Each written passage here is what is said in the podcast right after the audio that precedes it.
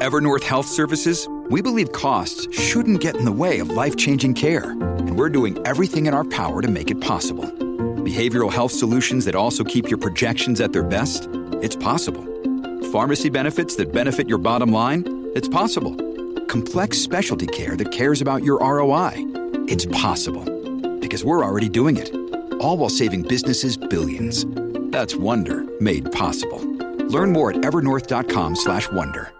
Podclass, i podcast di classe editori. Iniziata l'insegna della cautela, la giornata odierna a Wall Street termina all'insegna dei record. In questo lunedì 29 di gennaio l'S&P 500 chiude per la prima volta in assoluto sopra quota 4.900 ed il Dow Jones Industrial Average mette a segno il sesto record di questo 2024. Corre di più il Nasdaq con il calo dei rendimenti dei treasury. Linea mercati. In anteprima, con la redazione di Class CNBC, le notizie che muovono le borse internazionali. Se i prezzi dei treasury salgono, il merito va al tesoro statunitense. Il dipartimento guidato da Janet Yellen ha ridotto le stime di quanto intende emettere in termini di debito nel trimestre in corso.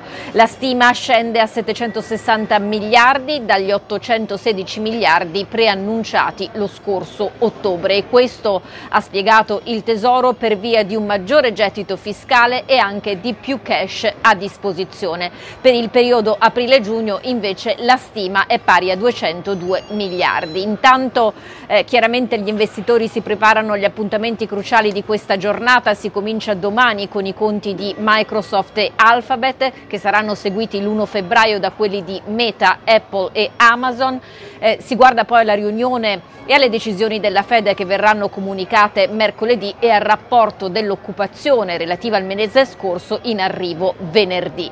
Eh, per quanto riguarda i grandi gruppi tecnologici c'è chi sostiene che il Nasdaq stia iniziando a mostrare un po' di stanchezza e che quindi sia meglio evitare di esporsi eccessivamente a questi eh, titoli anche perché è l'idea di alcuni, le loro valutazioni sono troppo alte, ma qualcun altro vi potrebbe dire sì sono alte, ma se questi gruppi continuano a promettere un futuro eh, brillante perché non puntare su di loro. Nel frattempo eh, tra le storie odierne segnalo il primo calo per il WTI dopo tre giornate in aumento, peraltro siamo reduci dalla migliore settimana da settembre mentre si continua a monitorare il fronte geopolitico con l'Iran che prende le distanze dall'attacco che ha ucciso tre militari statunitensi statunitensi in una base in Giordania sul confine siriano, prendone oltre eh, 30, mentre la Casa Bianca spiega noi non vogliamo una guerra con Teheran eh, e lo dice all'indomani di avere puntato il dito contro miliziani legati proprio all'Iran.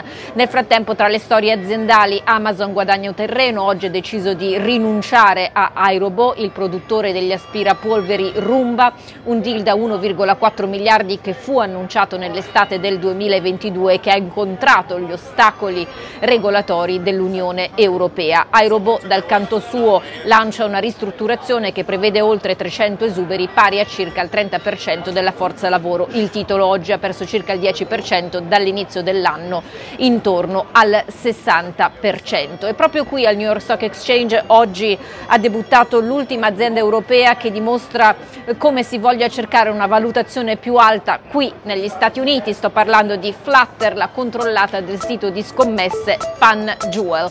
Una giornata al debutto in rialzo di circa lo 0,7-0,8%. A correre di più l'arcirivale DraftKings.